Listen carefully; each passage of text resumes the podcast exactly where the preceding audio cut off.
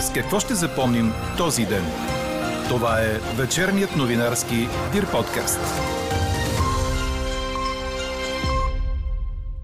За да избегнем ситуации като настоящата, без редовно правителство и сигурно мнозинство в парламента, да се гласува увеличение на минималната работна заплата, тя трябва да се актуализира автоматично всяка година. А ако в момента не може да се вдигне до 850 лева, защо временно не я направим 780? Останете с вечерните подкаст новини, за да чуете още от коментара на економиста Румен Галабинов. И още от темите, които ще чуете. По 300 лева за всички родители на деца от първи до четвърти клас. Влак се удари в скала по линията София-Бургас. Пострадал е машинистът. Взрив в украинското посолство в Мадрид. Говори Дирбеге. Добър вечер, аз съм Елза Тодорова. Чуйте подкаст новините от деня на 30 ноември. През нощта на много места в страната ще превалява слаб дъжд, а в северо-западните райони и високите полета мокър сняг. Минималните температури утре сутрин ще са от 0 до 6 градуса. През деня ще остане облачно с слаби превалявания. В южните райони ще вали дъжд, а на северо-запад мокър сняг. По високите места и в котловините ще се образува временна снежна покривка. Възможни са слаби поледици. Максималните температури ще са от 1 до 9 градуса.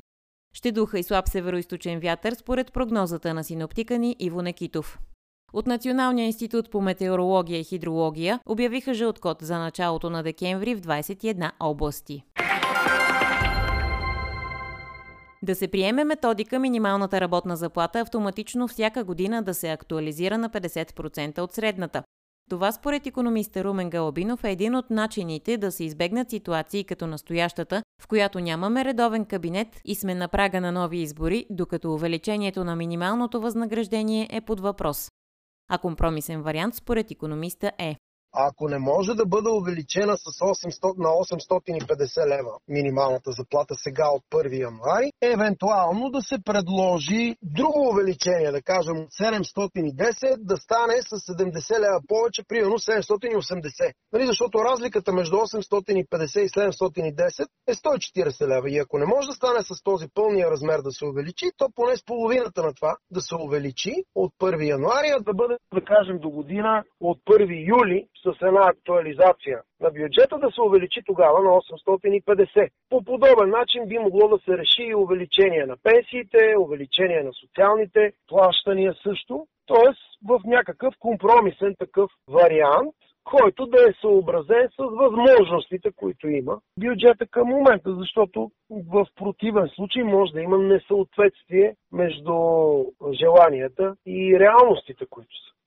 Останете до края на вечерните подкаст новини, за да чуете прогнозата на економиста Идва ли бунт на гладните и бедните. Очаквайте и резултата от гласуването в днешната ни анкета. Без увеличение на заплатите до март ще се справите ли с разходите? По-рано Народното събрание отхвърли проекта за декларация на Продължаваме промяната, в който настояваха служебното правителство да внесе нов бюджет за до година. Формацията на Кирил Петков и Асен Василев получи подкрепа само от Демократична България и БСП. Ето как протекоха днешните дебати. Чуйте от изказванията на Андрей Гюров и Асен Василев от Продължаваме промяната, Делян Добрев от ГЕРБ, Корнелия Нинова и Румен Гечев от БСП, Атанас Атанасов от Демократична България и Мустафа Карадая от ДПС. Много е важно да отбележим, че това не е само право, това всъщност е и задължение и това задължение следва да бъде изпълнено. Няма никой над закони. Приехме и пленарна зала с мнозинство подкрепи удължаването на бюджета на първо четене. Ако има кабинет до края на годината или в началото на следващата, да се внесе нов бюджет февруари месец и до края на февруари, началото на март да се приеме. Те се страхуват да го внесат, да допуснем, уважаеми колеги, че не се състави правителство. Това означава ли, че до средата на следващата година България ще бъде на автопилот? Да не се увеличават пенсии, да не се увеличават майчински, да не се увеличава кредита за работещи семейства. И това ще бъде всъщност най-безотговорното отношение към финансовата стабилност. Служебното правителство, назначено от президента, не изпълнява закона и нищо не може да се направи. Ние ще вземем почивката, но ще ви помоля вие да се обадите и да поискате те да бъдат в зала. Вземете този... почивката и аз ще се обада. Благодаря. 30 минути почивка от име на парламентарна група. 20 минути почивка. Министерски съвет до такава степен се е самозабравил, че премиера и финансовия министр не са тук, въпреки поканата от Народното събрание, защото били в срещи и имали по-важни задачи. Вероятно в историята това е първото правителство, аре да не излизаме от Европейския съюз, което отказва да внесе бюджет в страната си. Този патос и апломб, който виждахме преди малко тук, с тези твърдения, миналата година не си спомням да сте го правили. Ще ви помоля да закупите Гинко Билова. Сутринта народните избраници бяха посрещнати от протест на КНСБ. Те настояват за нов бюджет, в който да е предвидено повишение на минималната работна заплата, увеличение с поне 13 на 100 на всички заплати в обществения сектор и с минимум 20 на 100 за работещите на терен. За достойно заплащане настояха и служителите от Министерството на външните работи. Те излязоха на едночасова ефективна стачка. Хвърлиха жълти стотинки в израз на несъгласието си повече да работят за толкова ниски според тях възнаграждения. Това доведе до изслушване в Комисията по външна политика за проблемите във ведомството. Друга парламентарна комисия, тази по социалните въпроси, пък одобри предложение на БСП да се отпуска еднократна помощ не само за записаните в първи и 8 клас ученици, но и на всички от първи до четвърти. В момента помощ в размер на 300 лева получават само родителите на първокласници и осмокласници.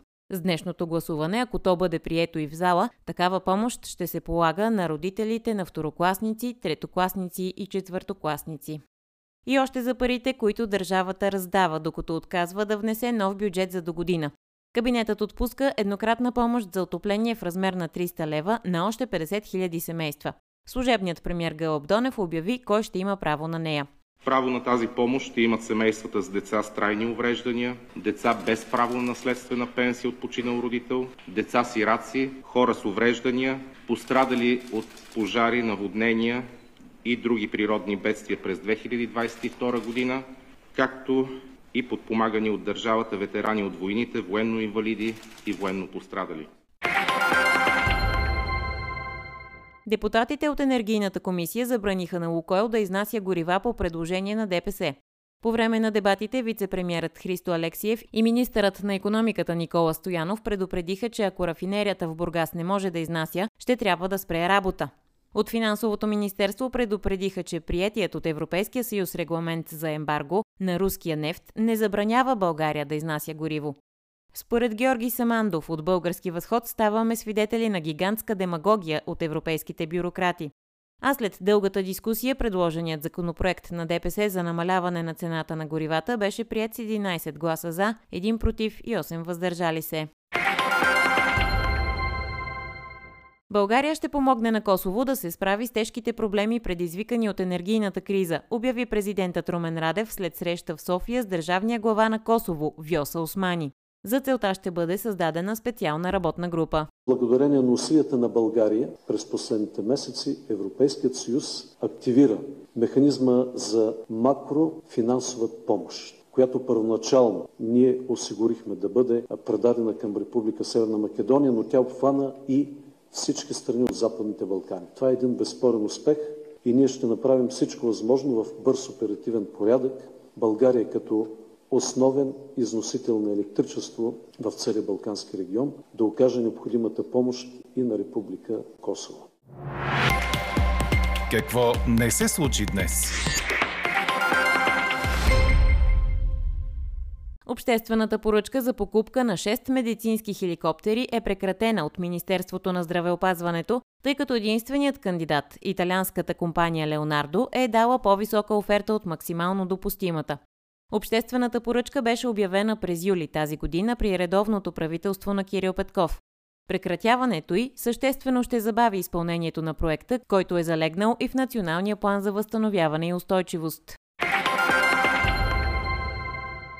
Влак се удари в паднала скална маса на линията между Клисура и Христо Даново. Тежко пострадал е единият от машинистите. Пострадали пътници обаче няма. Към мястото са изпратени спешни и пожарни екипи от Карлово. Влакът се е движил по линията София-Бургас. Подробности може да намерите в Днес Дирбеге. За експлозия в украинското посолство в Мадрид съобщи вестник Елмундо. Според изданието един човек е пострадал. Експлозивите били в пратка, която жертвата е получила. Инцидентът е станал около 13 часа местно време. Експлозията станала в момент, когато един от служителите на посолството държал пратката в ръцете си. Пострадалият е откаран по спешност в болница. Полицията е задействала протокола за борба с тероризма и е отцепила района. Четете още в Дирбеге. ЦСК ще гостува на септември София в турнира за Купата на България на своя българска армия. Парадокс, който се превърна в нещо обичайно за родния футбол в последните няколко години. Двубоят от осми на финалите по програма трябваше да се играе утре на националния стадион Васил Левски, където септември играе домакинските си мачове. След разбирателство между клубовете обаче, матчът е преместен на българска армия, като ще бъде с начален час 12. Преди година септември направи същото нещо, когато трябваше да приеме другия грант на футбола ни – Левски. Размяна на домакинства имаше и в мачовете Хебър ЦСК и спортист Свогия Лудогорец. А през последните няколко сезона за купата имаше и още няколко подобни размени на домакинството. Чухте вечерния новинарски Дир подкаст. Подробно по темите в подкаста четете в Дирбеге. Какво ни впечатли преди малко? Изригна най-големият действащ вулкан в света. Рядката гледка на два съседни вулкана, които изригват едновременно, стана още по-удивителна във вторник, когато нови потоци от лава се свлякоха по склоновете на големия остров на Хаваите. С подробностите слушате Мария Иванова. Маунала, най-големият действащ вулкан в света, изригна тази седмица за първи път от 38 години. Съседният му вулкан Килауеа, който също се намира в националния парк Хавайски вулкани пък, изригва повече от година. Във вторник бяха забелязани два нови потока лава, които се стичаха от Мауна съобщават от геоложката служба на САЩ. Изригването му накара губернатора на Хавайте, Дейвид Иге, да подпише извънредна декларация, която улеснява издаването на сигнали и предупреждения в извънредни ситуации и евентуална евакуация на населението, ако се наложи. Нито един от двата вулкана не застрашава домовете, но жителите около двете местности бяха предупредени, че качеството на въздуха може да се влуши заради вулканичен смог. Каква я мислехме, каква стана? Без увеличение на заплатите до март ще се справите ли с разходите, ви питахме днес. Превес от 65% има отговорът не. Ето и два от коментарите ви по темата. Според наш слушател, по време на инфлация доходите се задържат, дори трябва да се намалят. В подобен шеговит дух и с критика към примиреността на хората, друг слушател добавя Никой не скача и не дрънчи с празни тенджери, значи сме окей. Okay. Трябва не до март, а до до година септември да не се прави никакво увеличение. Народът си е екстра. Според економиста Румен Галобинов, ако в момента е невъзможно минималната работна заплата да се вдигне от 710 на 850 лева от 1 януари, то тогава да се увеличи до 780 лева. Логиката на Галабинов е следната. Разликата между минималното възнаграждение и исканото от КНСБ е 140 лева. Ако вземем половината от тази цифра, увеличението идва да е 70 лева, или иначе казано и вълкът сит и ягнето цяло. Какво още казва за вечерните подкаст новини Румен Галабинов? Чуйте! В парламента един от основните спорове е дали да се удължи стария бюджет, т.е. настоящия, или да се внесе нов. Вашето мнение какво е по този въпрос?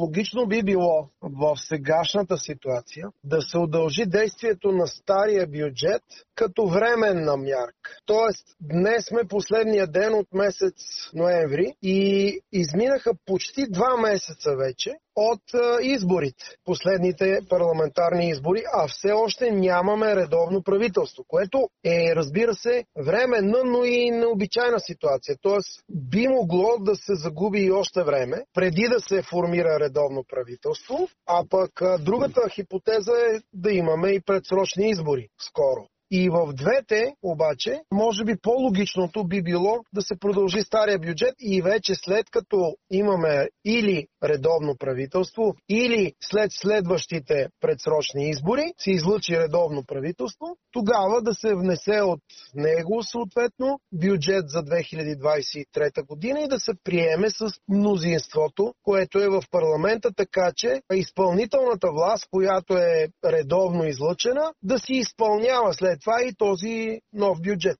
Вчера се чуха обвинения от парламентарната трибуна на тези, които искат нов бюджет. Едни от тях бяха продължаваме промяната, че ако хората не могат да си купят коледните подаръци за предстоящите празници, виновен ще е служебния кабинет на Румен Радев. Мислите ли, че като заплатата остава 710 лева, мисля минималната, до март?